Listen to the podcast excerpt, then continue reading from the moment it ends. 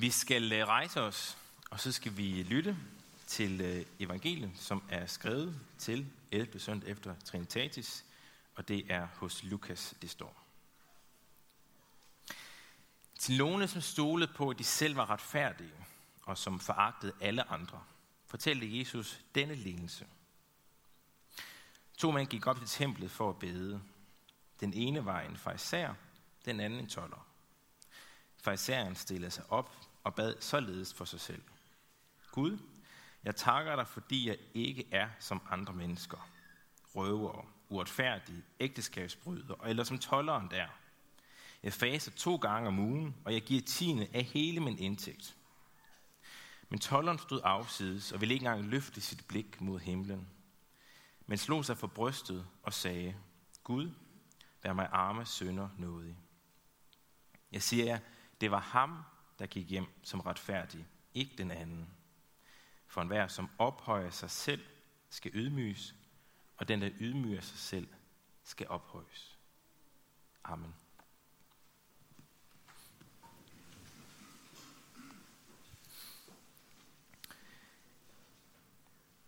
Hvem, øh, hvem af de her to personer, som vi lige har hørt om nu, må du sådan øh, identificerede dig med? Hvem tænkte du? Ham, ham ligner jeg.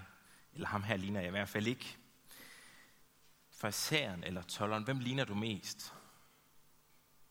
Det skal du prøve at sidde og overveje nu her. Og når, vi, når jeg er færdig med at prædike, så får vi også lidt tid til i stilhed at tænke videre over det her. Men hvem er det, du ligner mest? Prøv at, at overveje det. Jesus, han fortæller nemlig ikke bare her en beretning eller en historie sådan om, om de andre, om nogle andre. Han øh, er faktisk meget direkte konfronterende i, øh, i hans, øh, i hans øh, lignelse, i hans henvendelse.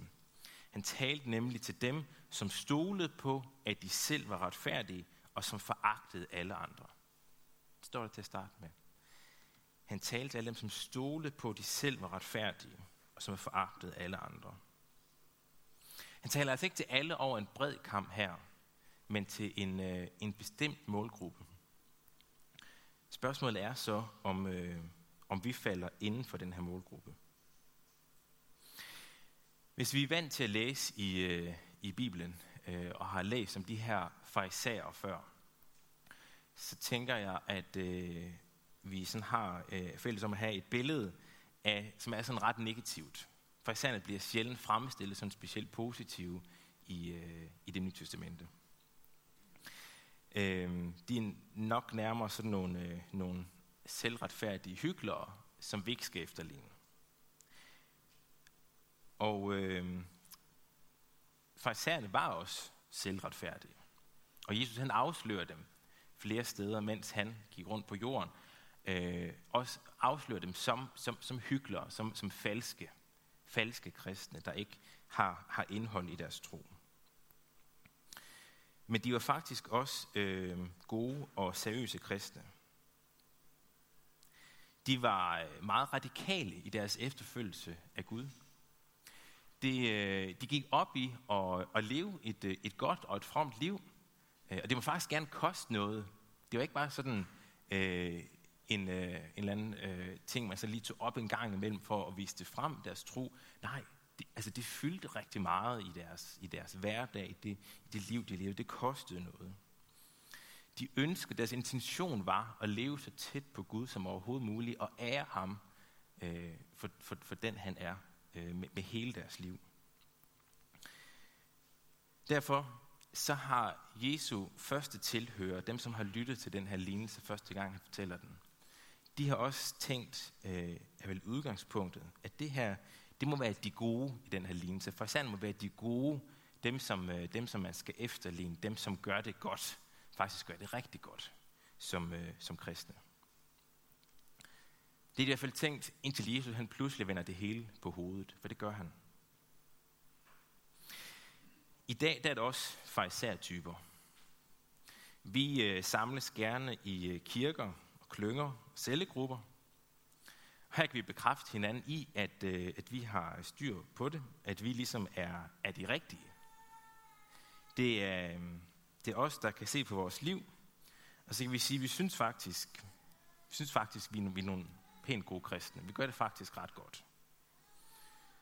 Vi kommer øh, gerne i en kirke med en konservativ teologi. Så går vi op i at engagere os i den her kirke. Bruge en masse tid på det. Og så er vi alle sammen enige om, at vi har fat i den lange ende. Vi har, vi har fat i nogle gode ting, nogle vigtige ting her i, i, i livet. Og måske særligt, når det gælder etiske spørgsmål, så har vi virkelig styr på det. Vi har også fuldstændig tjek på, hvordan man lukker øjnene på den rigtige måde og løfter hænderne på den rigtige måde, når der er lovsang, sådan, sådan det også ser ud af noget, så andre også kan se, hvordan vi, hvordan vi lever vores tro ud og er seriøse i det. Og så ønsker vi virkelig at vokse i tro og erkendelse af Gud. Vi ønsker at være discipler af Jesus. Hvad er der galt i alt det her? What's not to like for en præst øh, og, og kunne sige det om, øh, om en, en, en, en menighed? Er det ikke netop sådan, at vi skal leve som kristne? Og det er ikke det, vi hele tiden efterspørger. Det, der også bliver prædiket øh, og forkyndt, i, også i vores kirke her i Aarhus Bykirke. I sig selv, der er alle de her handlinger og overbevisninger og tilgange til livet, og sådan, de er rigtig gode. De er faktisk rigtig, rigtig gode. For det er, at troen kommer til udtryk, at troen får liv. Og ligesom at farisæernes handlinger, de egentlig også var, var værd efterligne, fordi det, var, det vidnede om et, et, et, et menneske, der ønskede at følge, følge Gud. Sådan er det også godt, at vi ønsker, at vores liv skal være præget af, at vi er kristne. Problemet, det opstår først, når vi begynder at skrabe lidt i overfladen og finde ud af, at inde bagved, der er det måske hult. Inde bagved er der måske ikke så meget øh, substans i virkeligheden. Det er, når vi opdager, at alle de her ting, det er noget, vi gør for at blive accepteret. Accepteret af Gud, eller accepteret af hinanden, og det fællesskab, vi er en del i. Og for ligesom at, at, at vide, i hvert fald med, med os selv, at øh, jeg har i hvert fald gjort, hvad jeg kan, for at tingene er i orden. Vi vil gerne høre til i en sammenhæng, og det kan vi godt finde på at anstrenge os noget for. Fordi vi vil så gerne gøre noget, vi vil så gerne være noget. Det er helt naturligt, det ligger til os. Det vil vi både over for Gud og over for hinanden. Vi ønsker at være noget og gøre noget. Men hvis det er derfor, at vi som kristne er engageret i vores kirke, hvis det er derfor, at vi er gode til at slå på tromme for, for, for de rigtige etiske holdninger i samfundet, jamen, så bliver det hult. Fordi så er der ikke særlig meget kristendom tilbage i det, fordi vi har glemt udgangspunktet. At vi er kristne, at vi er mennesker, der har brug for, at en anden frelser os. Når vi ser det udefra, så er det virkelig svært at bedømme sådan en farisæer anno to tusind og femten. Men det er sådan set også lige meget, fordi vi skal ikke bruge krudt på de andre, så ryger vi netop over i farisæergrøften. Det vi skal, det er, at vi skal vende blikket indad mod os selv, og skal vi bede Gud om at vise os, om, om vi i vores liv, eller dele af vores liv, lever på sådan en, en from løgn. Så må vi bede ham om at være os nådige. Tolderen, det er den anden øh, karakter, eller den anden person, som Jesus præsenterer os for her. Øh, og når vi hører om ham, så, så, så vækkes vores sympati nok mere for det her gode menneske. Men igen, så Jesu første tilhører, de har hørt det fuldstændig modsat. Tolderen, han var en øh, landsforræder. Han var et uhumsk menneske, der var blevet rig på øh, andres bekostning. Han var sådan en virkelig usympatisk type, som, altså, når jeg møder de typer, jeg bliver sådan virkelig irriteret helt ind i øh, ryggraden. Og sådan tror jeg, tolderen var. Og når han så mødte op i templet, så havde han faktisk ikke rigtig noget sådan at byde ind, men han havde overhovedet ikke noget at vise frem, hverken for Gud eller for de andre i templet der. Han tog nemlig ikke sin tro alvorlig, fordi han levede et dobbeltliv, øh, som var bestemt ikke værd at, at, at, at efterfølge. Han øh, havde valgt det kristne fællesskab fra, fordi han gjorde egentlig det, han selv havde lyst til, og, og satte sig selv mere i fokus. Og så var hans moral overhovedet ikke noget råb hurra for. Jeg ved ikke, om du kender den type. Jeg tror faktisk også, de findes en gang imellem her i Aarhus Bykirke. Og det skøre er så, at Jesus gør det her moralske udskud til, en, til et forbillede, til en, til en helt. Han bliver sådan en sand antihelt, når det hele bliver vendt på hovedet. Ham, som umiddelbart ikke ser ud til at være værd at følge overhovedet, pludselig bliver den, som bliver forbilledet i Jesu beretning her. Og det sker af én eneste årsag. Det er, at tolderen, han vidste, han havde brug for at blive frelst, og brug for, at den anden gjorde det. Han ikke kunne det selv. Han havde prøvet at klare sig uden Gud. Han havde prøvet at leve liv uden ham. Men han klarede ikke selv at blive frelst. Og derfor så var der kun én udvej for ham. Og det var at give op, og så lade Jesus komme til. Jesus han giver os altså i den her lignelse sådan to ret ekstreme typer, som vi kan spejle os i. Der er ingen tvivl om, at Jesus han er ude med riven efter den første type, efter farisæertypen. Startede jo der med, at, han, at det her var, var talt til dem, som, er, som havde styr på det hele. Dem, som var retfærdige og foragtede alle andre. Og han vil også gerne, Jesus, skabe plads i det kristne fællesskab til de typer, som umiddelbart overhovedet ikke ser ud til at være en del af det her gode kristne selskab. Udfordringen for os, når vi hører det her, det er måske, at vi kan ikke sådan rigtig se os selv hundrede procent i nogen af de her typer. Og derfor så, øh, så læner vi os tilbage og slapper lidt af igen. Men det er lige præcis den selvretfærdige kristnes reaktion. At tænker, det her det gælder ikke mig. Jeg har ikke brug for at høre det her igen, fordi jeg har mit på det tørre. Sagen er, jeg har aldrig mit på det tørre. Fordi jeg har altid brug for Jesus. Sådan er det at være menneske. Der er en farisæer gemt i os alle sammen. For nogle er han større end for andre, tror jeg. Men tanken om, at jeg skal gøre mig selv god, og at jeg ikke har brug for Jesus, den ligger dybt i os alle. Det er en del af vores natur. Hvordan kan vi så teste, om vi har en indre farisæer, som er ved at tage over? Vi er ved at overveje, at vi planlagde gudstjenesten. Vi skulle lave sådan en, et test, vi skulle sende øh, dele ud til jer, og så skulle vi lave sådan, og samle op på det bagefter. Det gik vi lidt fra igen. Men, men vi kan godt prøve at kigge på os selv og overveje, hvordan, hvordan, hvornår er det, det går galt? Fordi jeg tror ikke, der er nogen af os, der ønsker at være den her farisæer. I hvert fald ikke efter at have hørt Jesu fremstilling af farisæeren i den her lignelse. Men der, hvor det går galt, det kan for eksempel være der, hvor at, øh, man har behov for at fortælle om sidste gang, man sådan gjorde noget godt, eller var et, et godt menneske, eller en god kristen. Det er ikke sådan, man stiller sig op og siger, hey, jeg gjorde sådan og sådan. Det er sådan, man sidder, når man sidder og snakker med en over en kop kaffe, eller sådan noget, for sådan lige liste ind, hvordan man egentlig øh, reddede en rigtig svær situation på arbejdet i dag. Eller at der var nogle læsegruppe, der virkelig er udtryk for, at de virkelig er glade for, at jeg ligesom var der og, øh, og, og støttede hende her i en, i en svær periode i hendes liv. Vi kan sådan få, få de der lidt mere øh, udspekulerede måder at få fortalt, hvordan det er, hvordan det vi gør noget godt. Det kan også være, når jeg har brug for igen og igen øh, at nævne, hvor travlt jeg har. Det er simpelthen så mange, der spørger mig efter at gøre alt muligt forskelligt. Og altså, jeg har, øh, skal både det ene og det andet, og det, det kan slet ikke følge med. Jeg har virkelig travlt, fordi jeg er så engageret i alt muligt. Det er også, når jeg begynder at vurdere andre ud fra, hvad de gør og ikke gør. Når jeg sådan kigger på de andre i kirken og tænker, ah, hun kunne vist godt lige lægge lidt flere kræfter i det her, eller hvorfor er det, at hun gør det på den måde? Og sådan. Og faktisk, så er det også, når jeg hører lignelsen her om tolderen og farisæeren, og tænker, godt, at jeg er som tolderen der, som ved, hvad det handler om, og som ikke er den der selvretfærdige farisæer, der bare tror, han er styr på det hele. Selv der kommer min indre farisæer frem.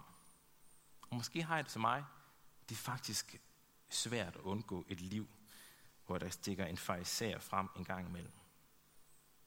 Igen, så er problemet med det her ikke de gode ting, jeg gør, og mit engagement osv. Det er rigtig godt, det skal blive ved med, det er fint. Problemet, det er, når jeg begynder at bilde mig selv ind, at jeg gør Gud glad ved at være så flittig og from. Jeg stiller nemlig så mig selv i vejen for, at Jesus kan komme til. Jeg kommer til at stå forrest.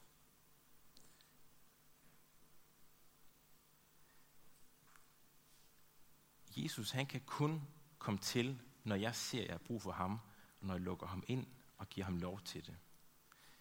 Så når jeg sætter min lid til min egen præstation, så lukker jeg ikke ham ind. I tværtimod, så afviser jeg ham. Og jeg må blive ved med at leve i den her erkendelse af, at jeg har brug for Jesus, jeg har brug for ham. Der er noget paradoksalt over de her to typer, som Jesus han præsenterer os for. Fordi på en gang, så er de forbilleder og skræmmebilleder begge to. Fariseren, han levede det her gode kristne liv. Jo, han overdrev og måske lige, øh, gav den lige lidt ekstra på fromheds, øh, hvad hedder det, skruen. Men, øh, men, men han ønskede jo virkelig at leve det her liv som en efterfølger af Gud. På den måde er han forbillede. Problemet er, at det er falskt, fordi at hans motiver var egoistiske. Tollerens livsførsel, det er bestemt ikke noget at se op til. Og Jesus han advarer mod det flere steder i sin, øh, i sin forkyndelse. Men i attituden, der er tolleren en vismand. Spørgsmålet er, om vi kan finde den gyldne middelvej. Eller måske nærmere, om vi kan finde ud af at leve i den her spænding, der er i enhver kristens liv. En spænding mellem en yderside og en, og en inderside. Det er lettest for os at leve på ydersiden. Det er nemlig det, som kan ses og mærkes. Det er det, vi ligesom selv bedst kan kontrollere. Det er de gode handlinger, det er det fromme liv, som jeg har været inde på nogle gange nu. Det kan vi forholde os til, det er konkret, og det er et sted, vi kan få lov til at præstere. Det kan vi bedre være i, mange af os. Men ydersiden bliver altså falsk, hvis ikke indersiden er intakt. Indersiden, som er vores personlige relation til Jesus, som er der, hvor vi griber evangeliet om, at han ønsker at frelse os. Det er der, hvor vi tror på ham, som ønsker at frelse selv landsforrædere og moralske udskud. Målet er at leve som den her fromme synder. Som synderen, der ved, at jeg har brug for en frelser. Som synderen, der ønsker at følge Jesus med hele sit liv. Det er nemlig det menneske, der går hjem som retfærdig. Det kan godt lyde som om, når vi hører det her, at vi sådan skal, skal dunkes noget i hovedet, eller ned med nakken. Nogle måske også hører det her som om, at Jesus han sigter mod, at vi skal føle os værdiløse. Men det er overhovedet ikke tilfældet. Slet ikke det, Jesus han er ude på. Tværtimod, så vil Jesus faktisk vise os vores værd. Vores værd på trods. Han vil nemlig vise, at han ønsker at frelse selv den, der er allermest fyldt af dårligt liv og synd, og, og, og, og som er, er det dårligste eksempel på at være en efterfølger af ham. Han ønsker at frelse alle syndere. For det andet toller i os alle sammen også, og han ønsker at frelse alle tollere. Men det kan kun lade sig gøre, hvis vi følger den vej, som Jesus han selv stikker ud. Som jeg nævner her, til, nævner til sidst i teksten, nemlig ydmyghedens vej. Han siger, enhver som ophøjer sig selv skal ydmyges, og den der ydmyger sig selv skal ophøjes. Tolleren han ydmygede faktisk sig selv, allerede da han gik hen i templet. Fordi mennesker ikke havde noget med ham at gøre.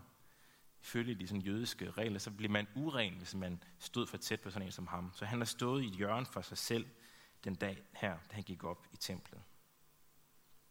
Men han gjorde det, fordi han vidste, at han var nødt til at søge Gud, og søge Guds nåde, hvis han nogensinde skulle blive frelst. Han kunne ikke selv.